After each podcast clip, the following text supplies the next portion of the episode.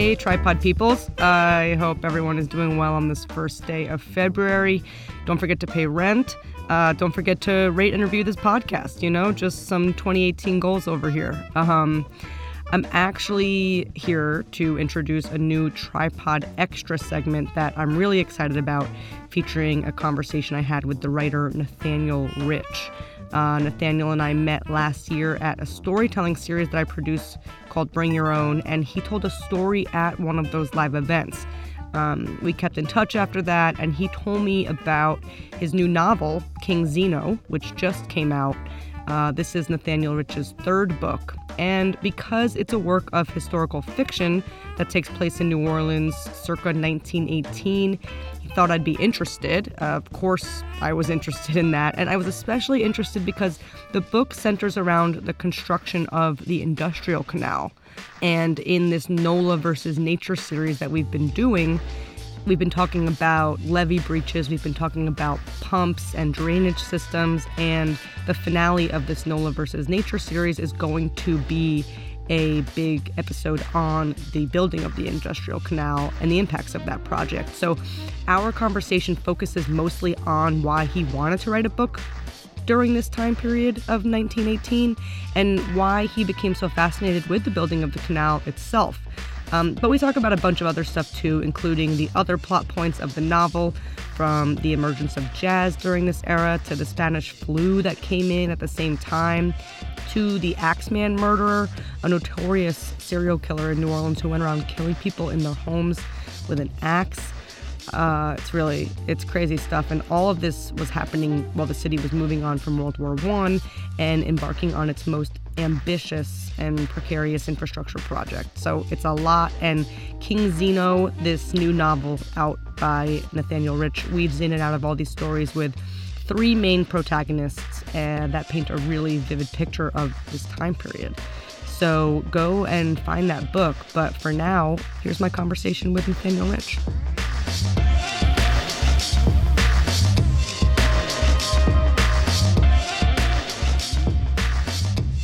So, Nathaniel Rich, welcome. Thanks for having me.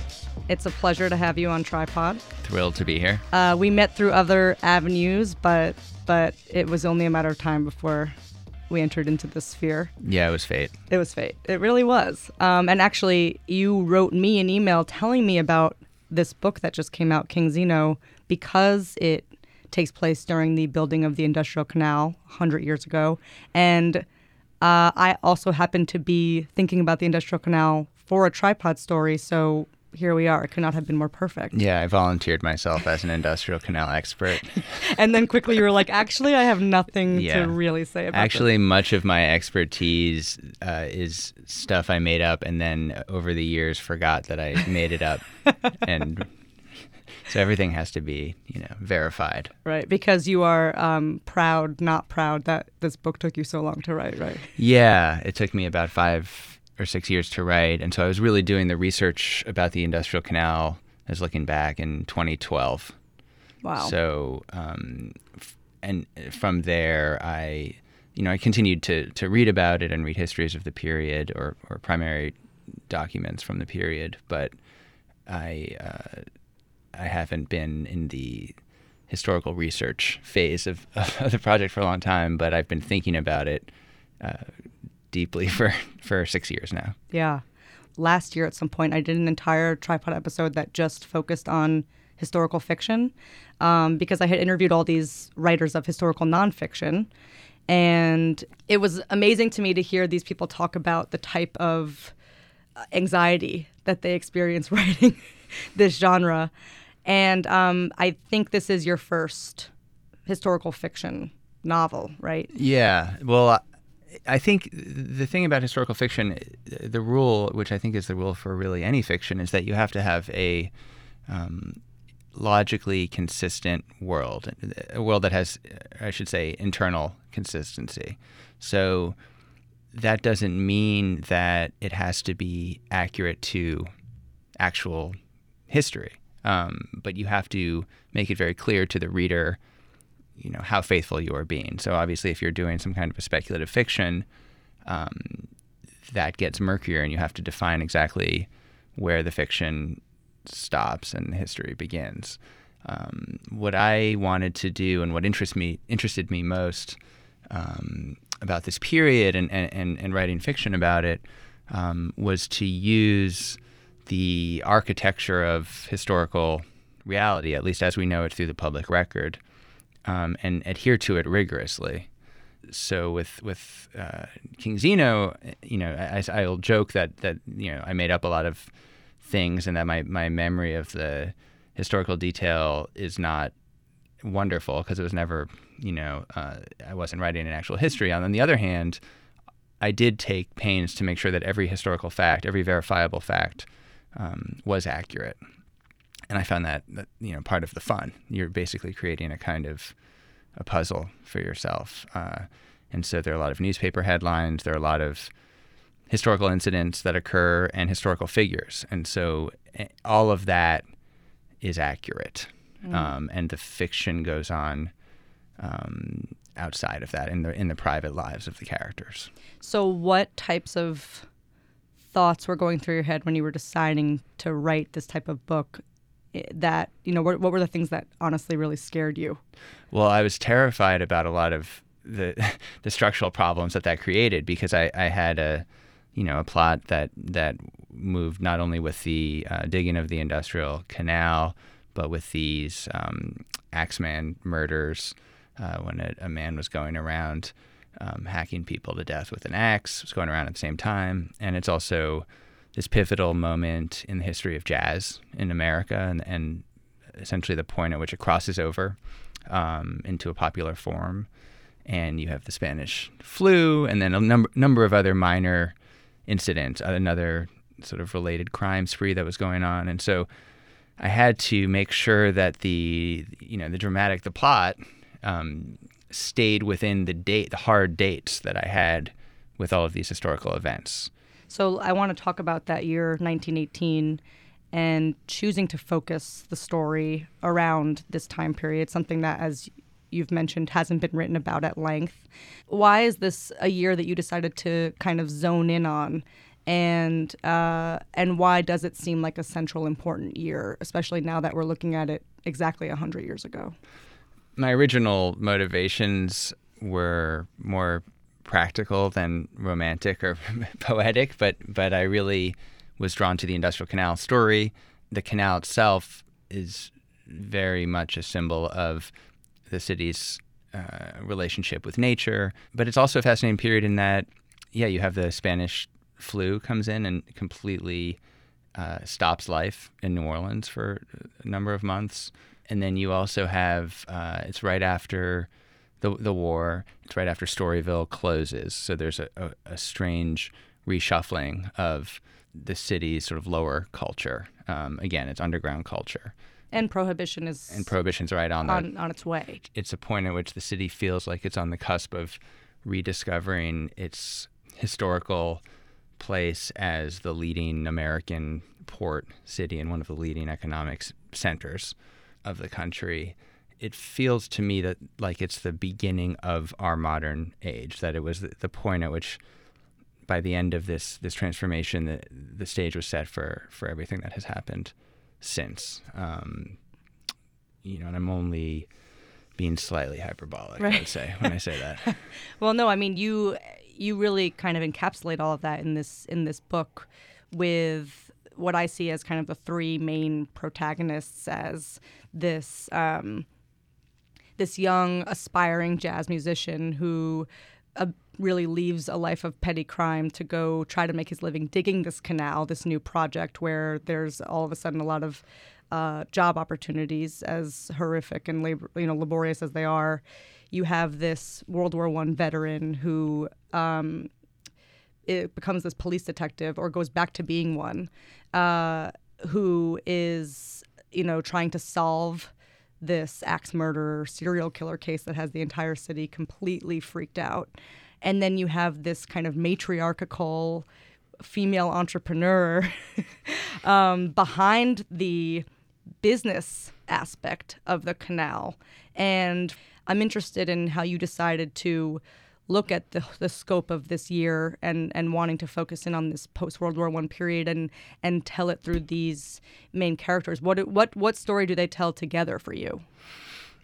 Yeah, that's the big question. I guess I I think for me, I, I felt that to get at the whole of the reality of this period, that you couldn't do it with just one character, and all the, these three characters are held together by this shared um, passion for some kind of life beyond life, and um, you know whether you call it immortality or or legacy or just, just this sort of blind ambition for the future. Um, or an ambition for reinvention, um, which seemed is very was for me very consonant with the the feeling of the city at this time.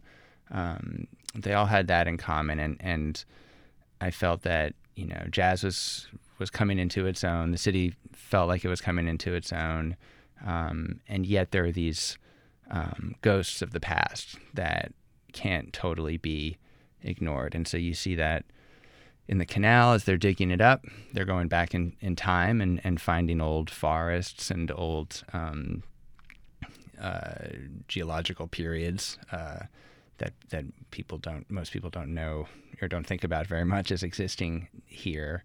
Um, and you have the jazz musician's own sort of past that he's trying that he's struggling with.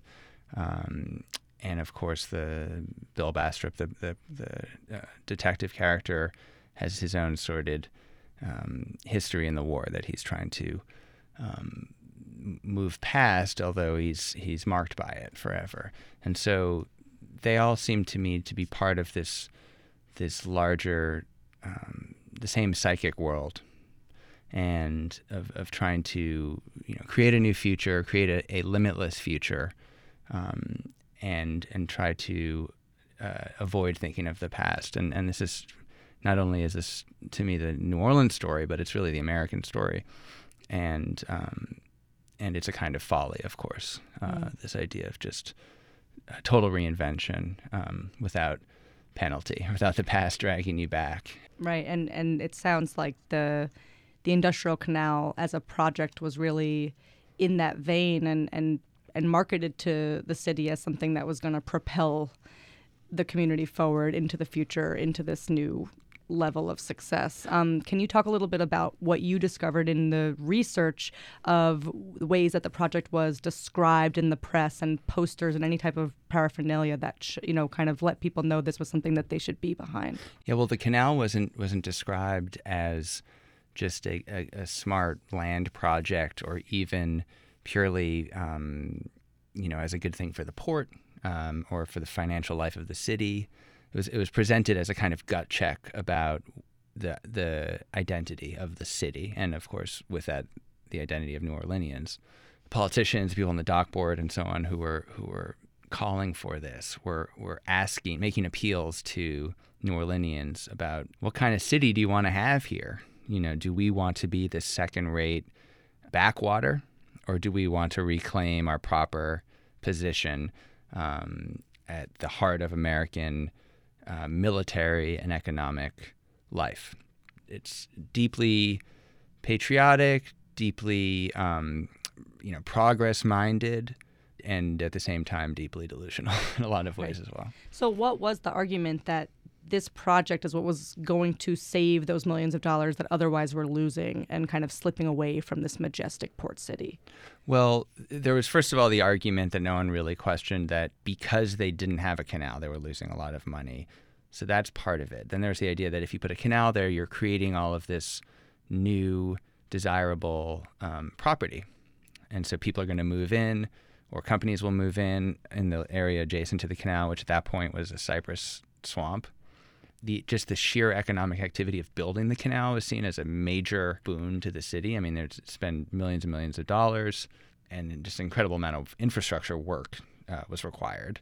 And so those were all part of it. Um, they're all ingredients, but the the general thrust of it was if we're a bigger port, if we can accommodate bigger ships, we will be bigger. Is the logic, and not to do so is shooting ourselves in the foot. Right. So just eventually breaking it down to bigger plus bigger equals bigger. Essentially, it's the argument that you hear today about tax cuts or anything else in sort of supply side economics, where, you know, if we just put in some money and we attract companies here, everyone will benefit. The tax Mhm. base will grow. Mm-hmm. And there's nothing, nothing can stop us once we do that. Right. Of course, they start digging the canal, and after a year, they realize it's not big enough. We have to double it. And then why stop at just doubling it? Why not go even farther? So they kept recalibrating it, kept asking for more bonds, and kept taxing people more. But it, it, they ultimately got it done. And realized uh, as they broke ground how difficult it was going to be, right? They discovered, maybe for the first time, these massive underground forests where, you know, I love their descriptions in the book of just talking about machinery breaking, trying to cut through the cypress wood that was 20, 30 feet below the ground. I mean, how did you come across this? Yeah, well, first they found quicksand. Uh, about 28 feet down, they found 10 feet of That's quicksand. crazy. That's so crazy. And then they discovered that below that, there was a second layer of quicksand, another 10 feet down, about 50 feet underground. And then, and meanwhile, they're also finding these old forests um, from essentially prehistoric times. And so, so it's essentially these layers of quicksand, forest, quicksand, forest. And it's like a dip at Trader Joe's. yeah. and and as they go, people are getting hurt. The equipment's not working. The equipment's not made for that. You know, they'll dig out when it gets to the quicksand. They'll dig out the sand, and then more rushes back in. Men are drowning in the sand.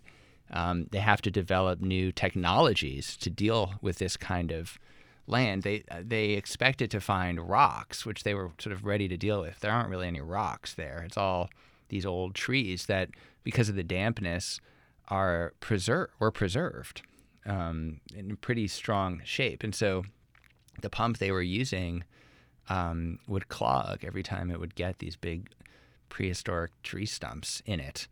So they actually asked um, Baldwin Wood to build a better pump, um, and he did, Wow. and a more powerful pump that could deal with stumps. And He was like, yeah, I could do that. yeah, I figured that out. Um, and so that sped things up, but it wasn't, you know, flawless. So it's it's just this enormous um, destruction of, of land, but of course it's seen as a, as essentially a beautification project.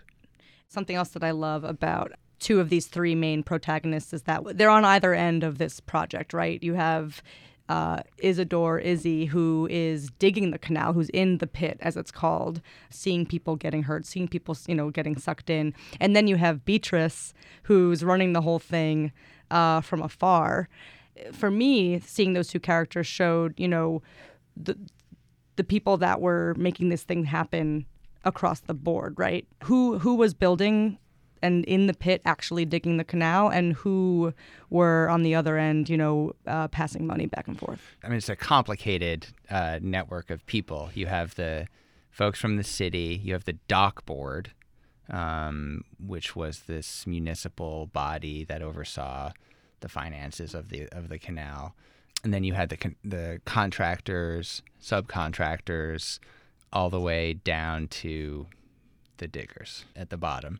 Yeah, I like the idea of having a person on either end of this. Uh, colossal struggle with with the nature. You know, you have a very different view of things when you're at the bottom of the pit and you're struggling with uh, quicksand or underground forests than you do when you're you know at the rim or even beyond, sitting in an office somewhere trying to finance uh, a bond. Right. Um, you know, that's always the story of these these huge hubristic land projects. Is we don't think about it them on an individual level, even as we you know, personify the city. The people who are actually working um, on the canal as just tools or less. You know, what do you think about as you're actually crossing this man-made river now that you've done all of this research? Well, I, I mean, one of one of the things that it accomplished was was to make the city believe that it ended at the canal. Um, so I think when you cross that canal, or I think when many people, many New Orleanians cross the canal, um, there's a sense of moving into some other territory. Um, and of course, you see that in the way that, that you know people talk about the Lower Ninth Ward, or at least the you know what has come to symbolize to people outside of New Orleans for for certain. Um, so it's it's made exotic this this parcel of land that is very much part of the city. Um, obviously, ge- not only geographically, but um, you know important to its economy and to its position on the river, um, and its its significance as a port and so on um, and certainly its relationship with the with the lake, which is the whole reason why the city's here. And so it's it's it's been it, it's served as a kind of amputation, and uh, and the other thing about it is you can't see it really the canal. It's not only this huge scar that goes across the entire city, but it's it's largely invisible. Mm-hmm. So I think it furthered this this strange aspect of the city's relationship with water, which is that you know despite its centrality to uh, you know everything about the city's life, public life, its politics, its culture, um, its history, its reason for being, it's largely invisible. And and I think in the same way that um, you know we we pump all the water out every time it rains, and how that's been the model for the last century or so. Um, it's a continuation of this kind of strange uh, water blindness that the city has, and um, the canal is as good an example as of that as as anything. So, and uh, you know, you might not fully be able to answer this, but you know, we talk about all these glorious uh, ambitions and honorable reasons advertised for this thing, and it seems that you know the way it's discussed now and even as this kind of this was supposed to be this it was supposed to be this it was supposed to be this why didn't this thing do what it was supposed to do? Yeah well the fascinating thing about one of the fascinating things about the way that the canal was written about at the time was um, at the end of these sort of encomiums that you would read about how great the canal was going to be or how great work was going or even right as it was finished and completed um, what a triumph it was they move very quickly to what are the next improvements that we can make. Um, and that's the word improvements, right? So we're improving uh, nature. And, uh, you know, in this one pamphlet, I remember it goes on to, it takes a national view and it says, well, more improvements are underway, you know, in New York Harbor and Mobile Bay, Iowa River, talking about dams and canals and shortcuts and so on. Um, and this is nothing new. I mean, this is the story of the development of the of the continent. I mean, the, the settlers came here with an idea of, of taming wilderness, um, which was understood uh, to have its biblical connotations of, you know, not to be trusted, sinister, um, amoral, wild, and so on. Um, and so this this taming of nature, I think we're only beginning uh, as a as a society to to move out of that view of the natural world. Um, and so, in terms of the canal, I don't think its economic economic promise was ever realized, um, but it did lead to more canals and more uh, shortcuts and improvements. Um, each one more disastrous than the last, um, or at least adding uh, insult to injury. It's funny. I don't know. I'm just thinking about this now. This is going meta into the theme of uh, man versus nature, but in a lot of ways, um, rejecting jazz as a genre was this rejection of this natural sound, right? I mean, I'm thinking of other ways that the book looks at this taming quality and what society should be and how society progresses. And um, there are very specific reasons that people in New Orleans as, as this book shows, embrace this new genre of music. But, um, you know, many of us know in American history, jazz was not embraced. Um, and so, was that something that you thought about? Absolutely. I mean, the way that jazz was was written about, to the extent that it was written about um, in 1918 um, f- for white audiences, for you know, by the editorial board, for instance, of the the New Orleans Times Picayune, was as not uh, less as a musical form and more as an affront to civilization. That it was this primitive, um, crass, anti-musical uh, development that was coming out of the inner city, essentially out of Black New Orleans. Um, and you know they wrote about it with this kind of florid racism uh, as this uh, despicable affront on on taste and and really on civilization. I mean, they spell it out that way.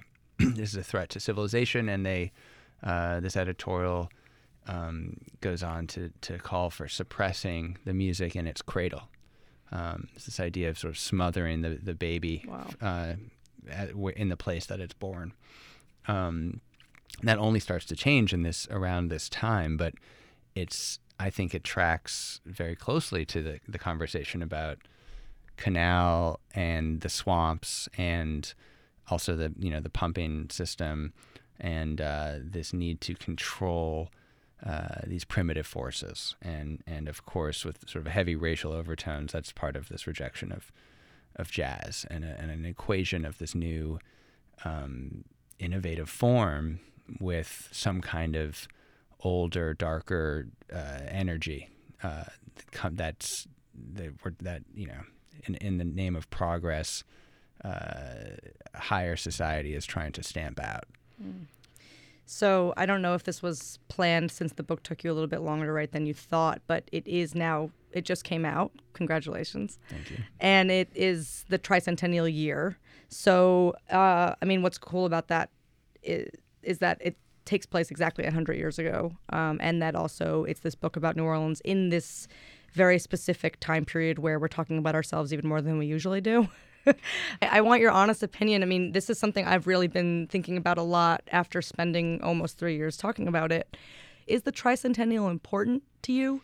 Is this something that, when you realized it was coming out this year, uh, you know, how did you feel about that? And also, what are your thoughts on on this massive, massive attention to this specific anniversary? I think any any occasion for um, turning towards uh, our historical reality, especially in, in a time that seems so divorced from any knowledge of history, um, is something to be embraced. um, and so I, th- I think that it's exciting that people um, here are are interested and, and clearly excited about you know re-examining aspects of the city's history, celebrating some aspects of it, and also asking hard questions about about others. I mean, I think that you see that both in you know the way that newspapers today cover these um, historical moments and these these huge retrospective um, you know views of the city's history, but also you see it in the monuments debate. Um, and so I think that's a great thing. I think it's it's extremely dangerous um, not to not to do that. And I, you know that in some ways was part of the original sin of the of the canal is not understanding the history of the land, or at least not reckoning with it, um, and understanding how that in- informs the the the land's future, especially in a city that left alone would be continuing to change. You know, if it weren't for hemming in the Mississippi River and um, you know if man hadn't settled here, the the landscape would look so different. It's very new land. Um, so I think that's all great. I mean, I think the fact that the the novel's coming out on this anniversary is serendipitous. I suppose I don't know if it really means anything, um, but it, it was fascinating to me. You know, in, inhabiting this this time a hundred years ago, uh, to to recognize how little things have changed in a lot of ways. Um, you know, some of the terminology is different, um, but I don't think our relationship with nature has changed very much. I think the racial conversation in the city is sadly similar. Um, although, again, I think there's a little some of some of these dynamics are a little more cloaked. Um, and I think the way that the this sort of the city's power structure, the way things get done here, um, has has been changing. But there are some uncomfortable parallels as well with uh, this period as well. And um, you know, this is a city where you feel the past in a profound way, and, and in a way that's rare in, in among you know great American cities. Um, and so that's one of the things that I love about it, and that drew me here. And I think it's it's rightfully celebrated, and I think that's why this anniversary has been so um, embraced here because I think people here recognize all of this, and there's a, there's an intense continuity with the past, um, and I think it's healthy also to examine you know parts of the past that aren't we're not as proud of. Right. Do you feel now that you want to write another book that takes place here, or do you feel like you need a serious break? I feel like. Um, For instance, I'm going to Poland next year, and I'm just going to do a three-year project about Eastern Europe, and I'll tell you what interests me. I, I, don't think I would write. I don't think I, I. The thing about I was very, very sensitive about, uh, reluctant to write about the city, not having grown up here, and I, and also knowing how strongly people um, feel about uh, different aspects of the city's identity. So I don't. It'd be hard for me to imagine, especially writing a novel about contemporary New Orleans um, or you know post Katrina New Orleans. I felt with this story, I could be the authority on 1918 New Orleans. Um, so I don't know. I, I think I, I, came to this very reluctantly, and I, on, I only did it once I felt that that I had to. Um, it, it, there's a sense of inevitability. Uh, I find when writing a, no- a, novel that at a certain point you can't not not do it, um, and I and I felt that way with with King Zeno. Nathaniel Rich just came out with his third novel, King Zeno. It is out in bookstores across the city and I recommend it. It's a great, great read. There's so much in here, and it was a pleasure to read the book, and it was a pleasure to have you here today. So thank you. Thank you. It was a it was a joy.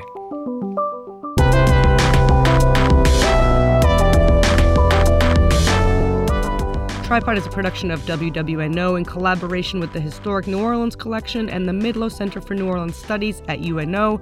Next week, we're closing out our NOLA versus Nature series with a big episode on the Industrial Canal. You'll hear from Nathaniel Rich again, as well as many others that can talk about the immediate and long term impacts of this project.